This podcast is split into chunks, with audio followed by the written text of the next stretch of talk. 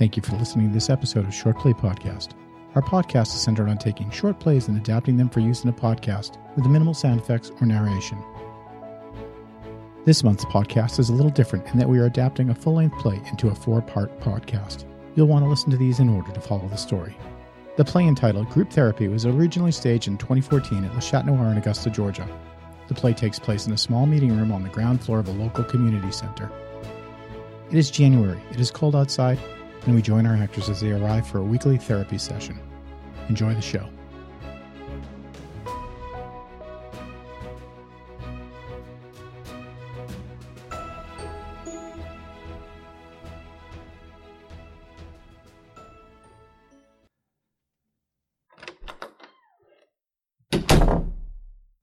All I'm saying is, would it kill him to leave the heat on for us? I mean, this office is freezing. We might as well be meeting in the alley out back. Free meeting space, free coffee, and the community center foots the bill for me being here. You can deal with it for one night a week. Well, if I freeze to death, it's on you, man. Hi, Lainey. Hey guys. It might be colder inside than it is outside tonight. See? That's what I'm saying. Can someone bring a space heater in next week? Would they allow that? Just a small space heater would warm this room right up. You'll have to stick to coffee for the warm up. They're strict about what gets plugged in. They don't want a fire. Well, that sucks if you ask me. I don't remember asking you. Ouch. Is that the bedside manner they teach you at the community college you go to? Let me see if I can find a janitor to turn the heat up. Oh, hey, Rachel. Hey, Bob. I'll be right back. Hi guys, I missed you this week. I almost didn't make it here this week. My car wouldn't start yesterday, and they tell me it's the alternator or something. No car till at least Thursday, and there's no way in hell I was going to take public transportation. Bob gave me a ride, but I swear if he doesn't stop looking at my breasts tonight, I'm going to need a ride home from someone else. I, I wasn't. I mean, look, I, I wasn't looking at her. I, Oh, for God's sake, I'm just kidding. Just kidding. Bob was a perfect gentleman. Really, after all these sessions together, you think you'd know how to take me. I, I just, you Uh, know, my eyes are up here, Bob. Quit looking at my tits. I, I wasn't looking at you. I mean, I, I wasn't. For the love of God, I'm kidding with you. Jesus, you make it too easy. Poor Bob. Don't let her get to you. She could have called any of us for a ride. She called you. She called me first, but I told her to fuck off. Kidding. God, neither of you can take a joke. Uh, no luck finding the janitor. I'll try it again at our break. All right, let's have a seat. Let's get this party started, shall we? Okay, but if they find me dead in the alley of exposure, it's your fault. Duly noted. So I was thinking some more about Christmas. The holidays have come and gone, and we've all made it through them, but I thought maybe we could just go around the room and do a quick recap of what the holidays meant to us this year, how we felt. How about you start this week, Bob? Me. Yes, you. Well, Christmas was nice. It, it was a nice day. I, I got a few gifts. I, I managed to stay within my budget. So, all in all, it was a pretty good day. Nothing else. No, not really. Anyone besides me want to call bullshit? Tyler. No, this is group therapy. We, we do it in groups for a reason. Sorry, I, I call bullshit. Stop it. Bob, you don't have to respond to that. I'm fine. Uh, Christmas was fine. Not everything has to be an issue. What'd you get? Huh? What'd you get for Christmas? My brother and his wife got me a gift. What was it? It it was a gift card. I'm, I'm hard to shop for. So you got a gift card for Christmas. One gift card. I'm hard to shop for. How many kids does your brother have? Five. Why? And you got them a few gifts, I assume? Of course. Uh, Christmas is all about the kids. It's, it's really for them, then, isn't it? Uh, the trees, the ornaments, the caroling. Did you go caroling? Stop it. You're picking on him. Did you get your brother a gift? Of course. And his wife? Yes, of course. Uh, Christmas is about family, and, and they're my family. What are you getting at, Tyler? Are they hard to shop for? Not really. I, I got my brother a toolkit from Lowe's, and I got a, her a scarf from Macy's. Even if it's not her style, she can exchange it. I got gift receipts. And you got a gift card. Can you be nice? How much? It was a $20 gift card to Walmart. It's practical, and I can use it. What the fuck is your problem? Uh, Why is my Christmas gift so interesting to you? Sit down. He's just trying to get a rise out of you. It's just. I'm, I'm hard to shop for.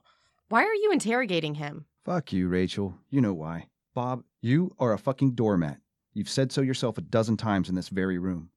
You deserve better. You know it, and I know it. I'm not saying you fuck up everyone's Christmas by throwing a shit fit in the living room over a $20 Walmart gift card.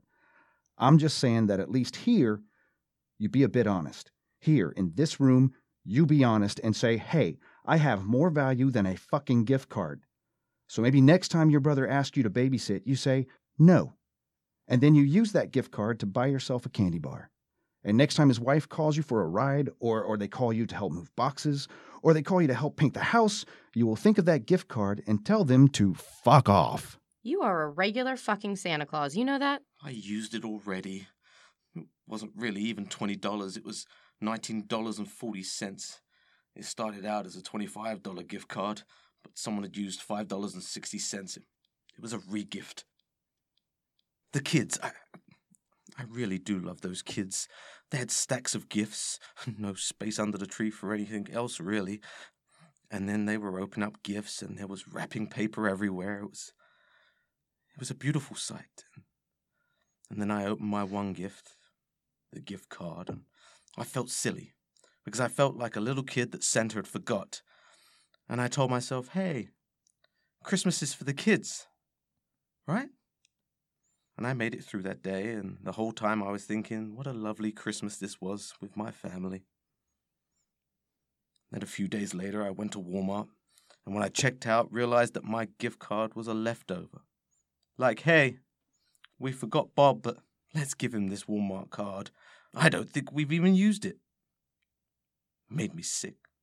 Literally, I went round behind the store and threw up. Did you get any blood on you? Blood. Uh, sorry, I meant vomit. Did you get any vomit on you? No. Why? It's just as long as you didn't get any on you. You can go on with your day, you know, s- stick a gum and you're good as new. So, what is your takeaway from all this? I guess I have to stop allowing myself to be stepped on. I think we need to work on providing you the tools to be more assertive about your needs and expectations. It was reasonable that you didn't ruin Christmas and come off as ungrateful, but it is also reasonable, knowing what you do for your brother and his family, that you would expect a bit more appreciation, both during gift giving times and as well as in everyday life. You and I can work on that privately if you would like. Hey, man, I got you a Christmas gift. It's a bit late, but uh, I think you will like it. Really? Yep, see? It's an invisible box full of fuck yous. See, next time your ungrateful brother or his wife ask you to be their doormat, you can reach into the box and pull out one of the many you have and give them a nice big fa ha ha ha ha ha ha fuck you. Really? You shouldn't have. So thoughtful. And to think I got you nothing. Rachel, how was your Christmas? Really, it wasn't bad. Kind of nice, actually. My boyfriend got me a few very nice gifts, and he seemed to really like what I picked out for him. Oh, one funny thing. So, remember I was telling you that I had read all of the Fifty Shades of Grey books? Well, Eric has been teasing me nonstop about it. Anyway, Christmas morning, one of my last presents was. Well, let's just say a few toys I had read about. Eric had gone into one of those places, and there was a wall devoted to Fifty Shades. Honestly, Eric had no idea what to buy, so he grabbed a few things that he thought looked interesting. Christmas comes and goes, and we have a few drinks, and one thing leads to another. And... Um, hey, are you sure this is appropriate group discussion material? oh, Michael, shh, really? Yeah, man, shut up. Now, where was I? So we start taking things out of the packages, and we're playing like little school kids and just laughing hysterically. I'm in this silly get up, and he's using this odd, deep voice, and we just keep bursting out laughing. And oh man, finally, dear God, finally, we just gave up and had ourselves a good old fashioned time. I hadn't laughed so hard in ages. I must have missed those photos on Facebook. Was that Bob trying to be a smartass? I got you something for Christmas. A re-gift from Tyler. Fuck you. And let's get this train back on track. Tyler, how about you share? Okay. Want the short version or the honest version? I'd like the honest. Okay. Um, Fee is seven, so Christmas to her is all magic and possibilities. She believes, like, really believes in Santa, and I didn't want to let her down. And I have to hand it to her mother. She gets it. You know what I mean? Since we've divorced, we haven't had a single fight. We compromise, we discuss. We always put Fee's needs first. This year was supposed to be my year for Fee to be at my place. Gail called me and asked if it would be okay if we could do Christmas over there. That way, Fee could wake up in her bed and then come downstairs and open gifts.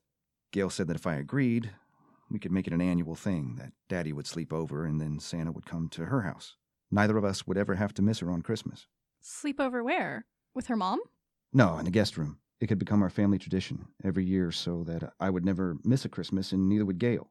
Really, when I thought about it, I thought, why not? We had a nice Christmas Eve.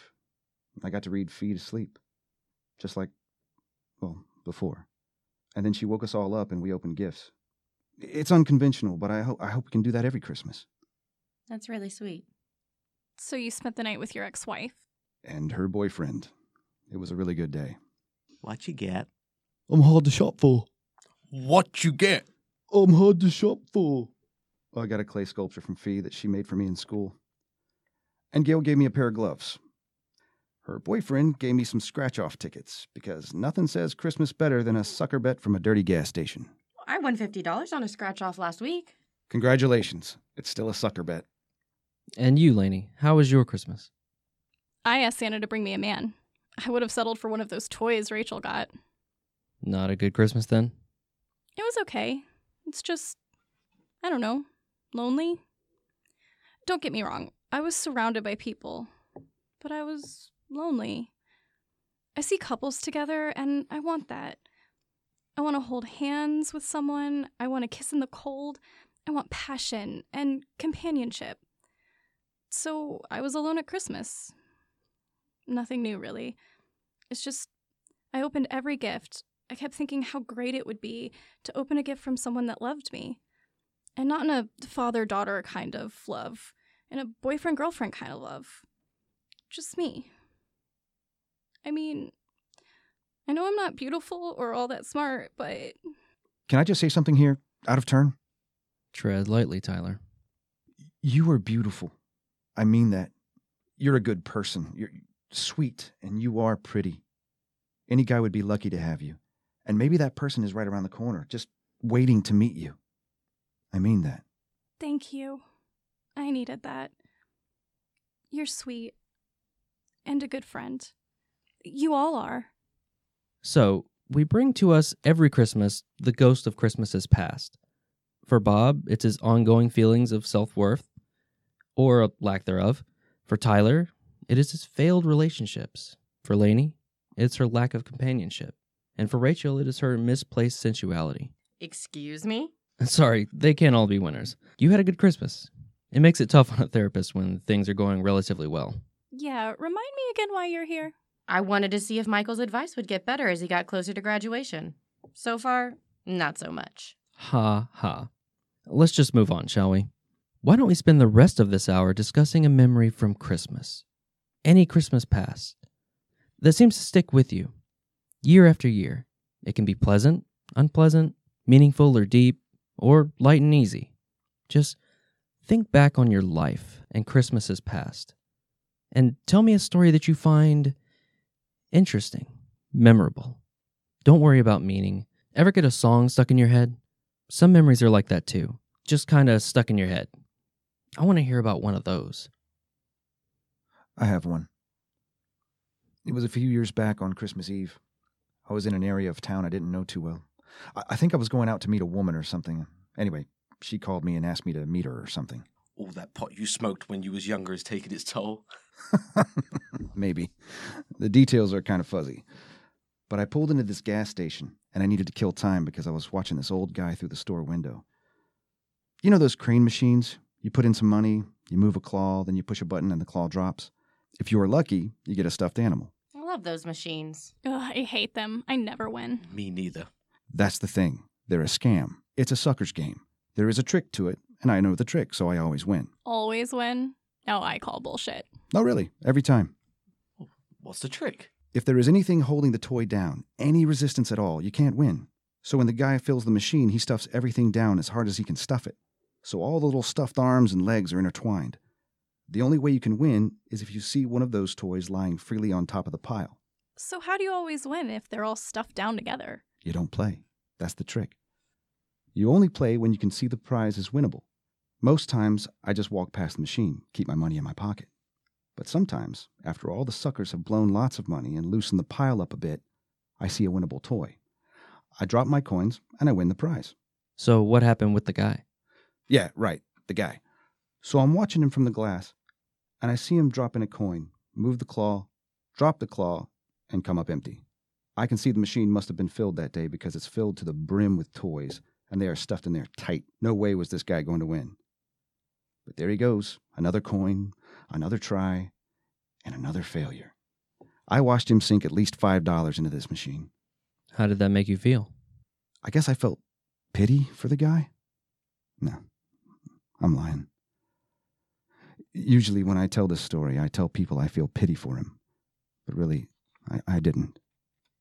You know what I felt? I felt angry. Angry. Why would you be angry with him? It was a repeated motion. He would slowly drop the quarters in the machine. Then he would move the crane backwards, as if it made a difference. Then he'd move it to the side, as if the outcome wasn't already decided. Watching his stupid face try to gauge the distance, where to angle the claw, it made me. I don't know. Uh, then he'd push the button, would lower onto the prize, and there would be that momentary look of excitement, like he was about to win, like for one time in his sorry life he wouldn't be a loser. And then the claw would come up empty. And he had this dejected look on his face, like he had just confirmed how pathetic he had allowed his life to become. I'm not kidding. I watched him a good solid five minutes before I went into the gas station. It was freezing out that night, record lows. Did you speak to him? I came in just as he was putting in the last of his quarters into the machine, stood next to him. And of course he lost. He was a loser. And he looked up at me and said, I just wanted to win my granddaughter Christmas. Like Christmas was something that could be won. Then he added, They're going to be so disappointed with me. I could smell the liquor on him, see the grime that comes from living poorly. So he was poor. You were angry at him for being poor? No, no, that's not it at all. I, I was angry at him because he was a loser. Because every single bad decision he had ever made in his life had led him to this piece of shit gas station in this lousy part of town, blowing the last of his cash in a misguided attempt to be a Christmas hero. It makes you wonder how many times he had let his family down before, how many Christmases he came up short, how many promises he had broken, how many times his family had to pretend it was okay when it was not fucking okay at all. He had probably blown 10 bucks trying to win that stupid fucking toy when he could have used that money on a $2 coloring book and a cab to his son's house. Sons. The sons, daughters, fuck should I know, his kid, his grandkid. He could have used that $10 to go to a Goodwill and, and, and get a warmer coat so he wouldn't freeze to death in the cold. Instead, our hero continues his long tradition of letting down his family and making bad decisions. And this Christmas wasn't going to be any different. He'd show up empty handed with a long story of how life had cheated him out of his prizes, smelling of liquor and needing a shower. Merry Christmas. So, yeah, I was angry. Angry at him. No one's going to accuse you of having too much compassion. Fuck you. Let's tone it down a notch. She knows we're cool. We're cool. How did it end? Huh? Your story, how does it end? Well, it's kind of funny. I've told that story a few dozen times. Usually, when I tell it, it ends with me being a nice guy and winning the stuffed bear for him or, or giving him some more money to buy a real gift. How did it really end? I just drove home. What about the girl? The, the girl you go to meet? No, that can't be right. No, I, I went home. I was still married then. And Fee was only two, maybe. So I, I went home, showered, kissed Fee, and then put presents under the tree. I went home. I think about what I should have done, and I remember thinking how lucky I was that Fee was in my life. I should have done something to help the guy. He probably deserved better. Uh, maybe something had happened to him to make him what he had become. Your dad was an alcoholic, right? Something like that.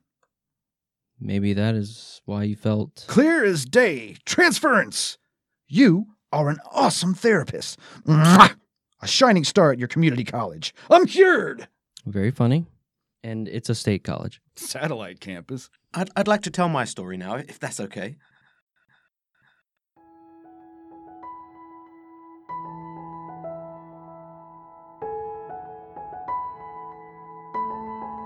you've reached the end of part one.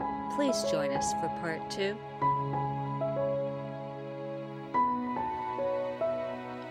Hope you enjoyed this presentation of Short Play Podcast. A few thank yous before we end. I'd like to thank Bensound for the show music. I'd like to thank Le Chat Noir for their support of my writing and for providing space for the podcast studio.